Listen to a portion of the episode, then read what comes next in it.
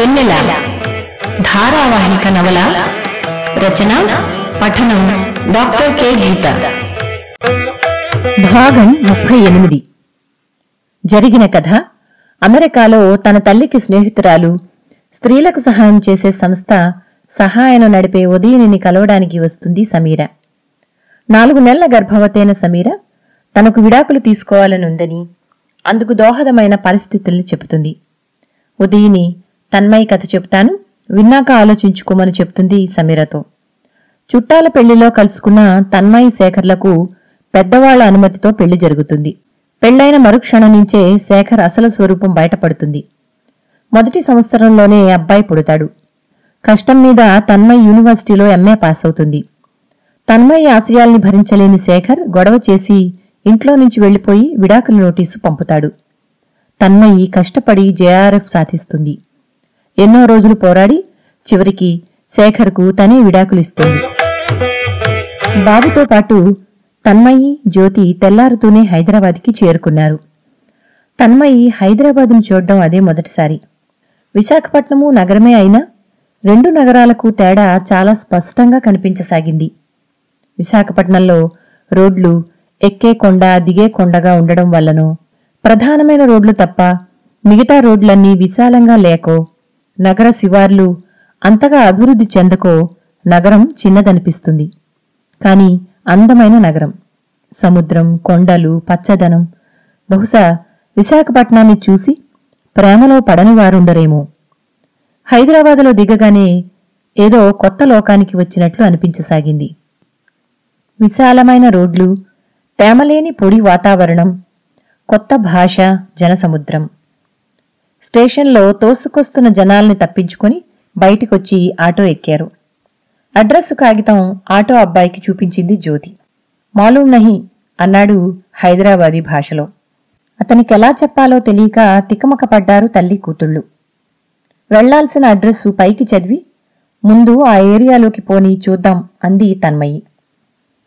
అతి వేగంగా ఎక్కడ బోల్తా పడుతుందో అన్నట్లు దూసుకు వెళ్తున్న ఆటోలో అటూ ఇటూ ఊచల్ని గట్టిగా పట్టుకుని కూచున్నారు.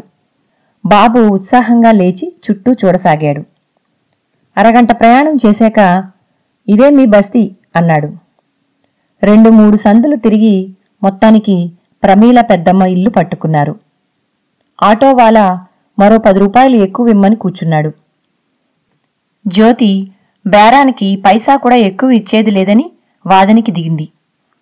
అసలే డబ్బులు కనాకష్టంగా ఉన్నాయంటే ఇలాంటి కష్టాలు మరీ వచ్చిపడుతున్నాయి అని మనస్సులోనే బాధపడుతూ తన్మయి తల్లిని వారించి ఐదు రూపాయలు ఎక్కువ ఇచ్చింది.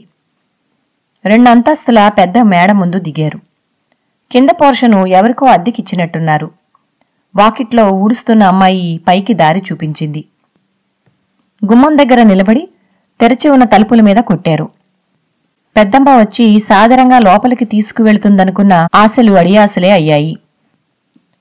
అమ్మ తానానికి పోయింది, కూసోండి అంది పనమ్మాయి. బెదురుగా ఒకరివైపు ఒకరు చూసుకుంటూ కూచున్నారు.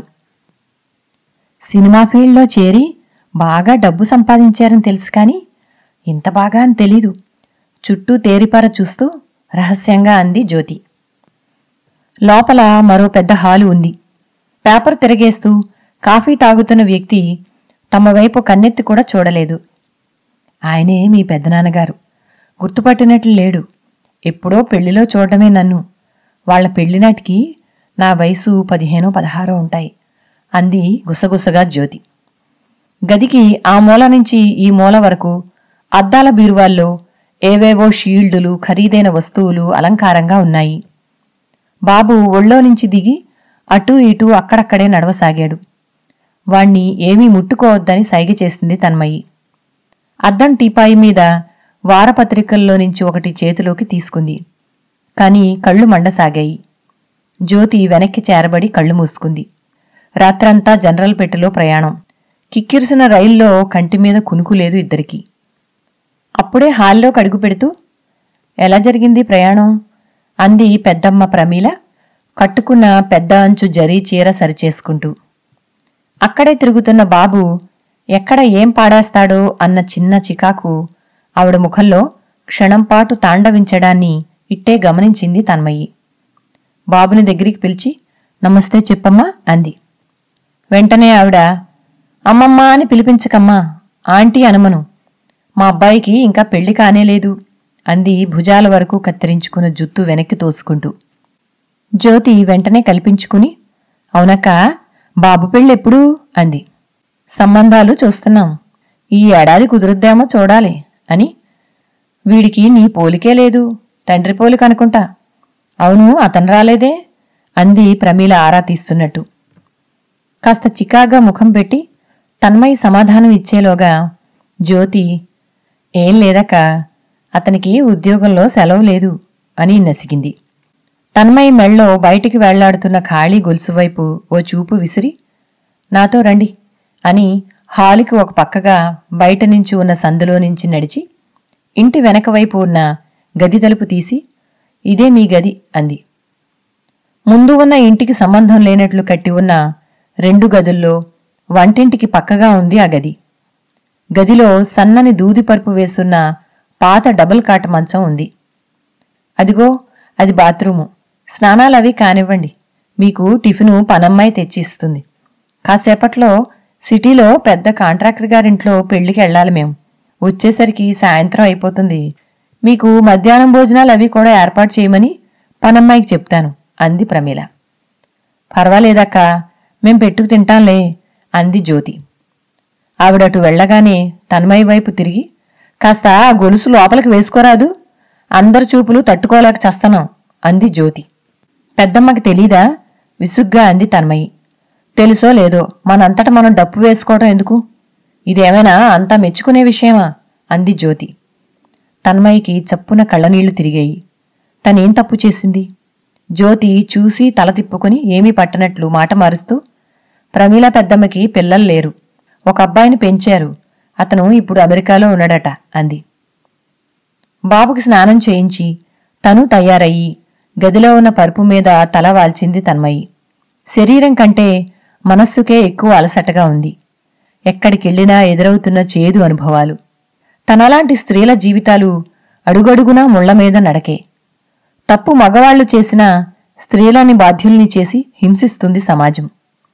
శేఖర్తో విడాకులతో అతనికి తనకు సంబంధం తెగిపోయిందని తను అనుకుంటున్నా ఈ సమాజం అతన్ని మరిచిపోనివ్వడం లేదు.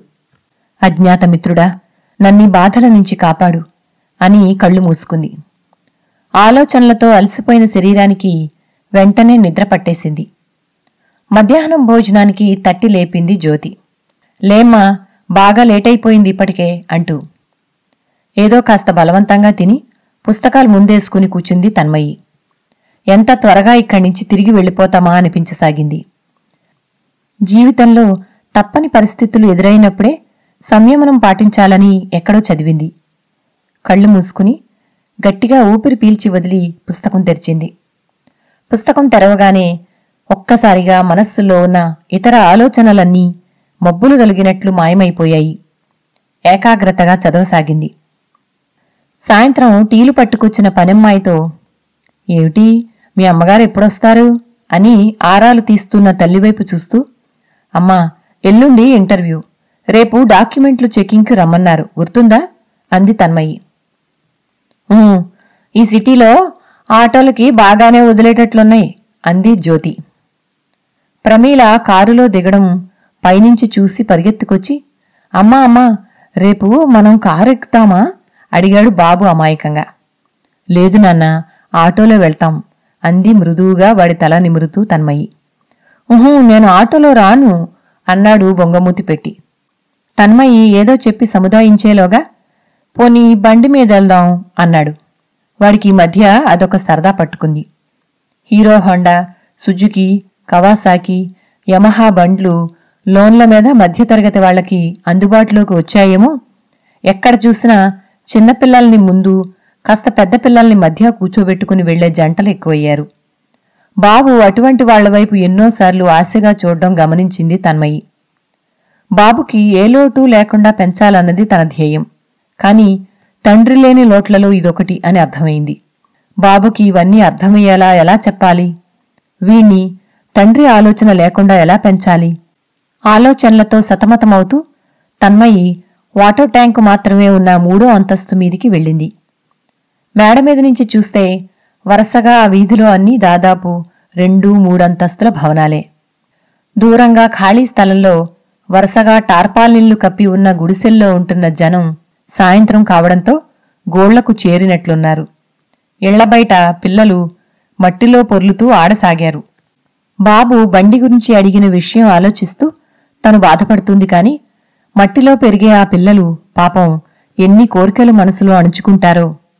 ఐసు ఫ్రూటు, చాక్లెట్టు, ఇలా ప్రతీదీ వాళ్ళకి అందనిదే కదా. ఏదైనా కావాలని వాళ్ళు తల్లిదండ్రుల దగ్గర మారాం చేస్తే వాళ్ళు తనలాగే తీర్చలేక బాధపడతారా? తన్మయీ! కిందనుంచి జ్యోతి పిలుపుకి ఈ లోకంలోకి వచ్చింది తన్మయి. పెద్దమ్మ పిలుస్తుంది. అప్పటి వరకు టీవీ ముందు కూర్చున్న పెదనాన్న అనబడే వ్యక్తి వేళ్లవైపు ఒకసారి చూసి నవ్వి అర్జెంటుగా ఏదో పనున్నట్టు లోపలికి వెళ్ళిపోయాడు. ఋతురాగాలు సీరియల్ని లీనమైపోయి చూడసాగారు ప్రమీల, జ్యోతి. మధ్యలో అడ్వర్టైజ్మెంట్లు రాసాగాయి. Washing powder Nirma, washing powder Nirma, పాల వంటి తెలుపు రంగుల బట్టలు తళతళ్లాడేశాయి. Onida TV, owners pride, neighbours envy. తన్మయికి విసుగు వస్తుంది. తిరిగి సీరియల్ ప్రారంభమైంది. సాగే జీవన రాగం. అవును, ఎక్కడా ముగియకుండా సాగేదే జీవనం. ధైర్యం చేసి ఎల్లుండు ఇంటర్వ్యూ ఉంది కదా పెద్దమ్మ, నేను చదువుకోవాలి అని లేచింది తన్మయి. ఆ వెళ్ళమ్మా చదువుకో, ఇంతకీ ఏ ఉద్యోగానికి అని రాగం తీసింది ప్రమీల. తన్మయి సమాధానం విని, లెక్చరర్ అంటే జీతం బానే వస్తుందనుకుంట, ఒక్కగానొక్క కూతురువి, ఉద్యోగం రాగానే మీ అమ్మని నాన్నే నీ దగ్గరికి తీసుకెళ్ళిపో, ఆ పల్లెటూళ్ళలో ఎన్నాళ్ళని పాటలు పడతారు అంది. ఆవిడ అసందర్భపు మాటలకి నవ్వాలో ఏడవాలో అర్థం కాలేదు తన్మయికి. జ్యోతి అందుకు సమాధానంగా, ఆడపిల్ల దగ్గర ఉండాల్సిన కర్మ మాకేంటక్క, కాలో గంజో తాగి మా బతుకులు మేం బతుకుతాం గాని అని సాగతీసింది. తన్మయికి అక్కడ ఒక్క క్షణం కూడా ఉండాలనిపించక చప్పున నడిచి వెనక గదిలోకి వచ్చేసింది. కాసేపట్లో జ్యోతి వచ్చి, నువ్వు కాస్త నీ కోపం తగ్గించుకోవడం నేర్చుకో, పరాయింటికి వచ్చినప్పుడు ఎలా నడుచుకోవాలో కూడా నేర్పలేదా నీ కూతురికి అని గడ్డి పెట్టింది మా అక్క అని విసుక్కుంది. తన్మయి ఒళ్ళో ఆదమర్చి నిద్రపోతున్న బాబు తల నిమురుతూ ఎదురుగా ఉన్న పుస్తకం తీసింది. అలుక్కుపోతున్న అక్షరాల్ని కూడబలుక్కుంటూ చదవసాగింది. మర్నాడు కాలేజ్ సర్వీస్ కమిషన్ ఆఫీస్కి వెళ్లడానికి తయారయ్యి కిందికి వచ్చారు. గేటు దగ్గరే ఎదురైంది ప్రమీల. వెళ్ళొస్తాం పెద్దమ్మా అంది తన్మయి. అప్పుడే బయటికి వెళుతూ కారెక్కబోతున్న ఆవిడ భర్త వేళ్లవైపు ఒక చూపు విసిరి, మెయిన్ రోడ్డు వరకు నడిస్తే ఆటోలు సులభంగా దొరుకుతాయి మీకు అని ఉచిత సలహా ఇచ్చి డోరు వేసుకున్నాడు. మధ్యాహ్నం భోజనానికి వస్తారా అంది ప్రమీల తన్మయి చేతిలోని ఫైలు వైపు చూస్తూ. అక్కడ ఎంత సమయం పడుతుందో తెలియదక్కా, ఇంత పెద్ద నగరంలో అసలు ఆ అడ్రస్కే ఎప్పుడు వెళ్తామో ఏమో అంది జ్యోతి. వెళ్ళిపోయిన కారు వైపు నిరాశగా చూసి తల్లివైపు చూశాడు బాబు. తన్మయి అర్థమైనట్లు వాడివైపు చూసి తన చేతిలోని పర్సు ఫైలు తల్లికిచ్చి వాణ్ణి ఎత్తుకుంది. పది నిమిషాల పాటు నడిచాక ఆటో స్టాండు వచ్చింది. సిటీ బస్సులో వెళదామంటే దారులు తెలియవాయే, పైపెచ్చు ఉదయం పది గంటలకల్లా రమ్మన్నారు.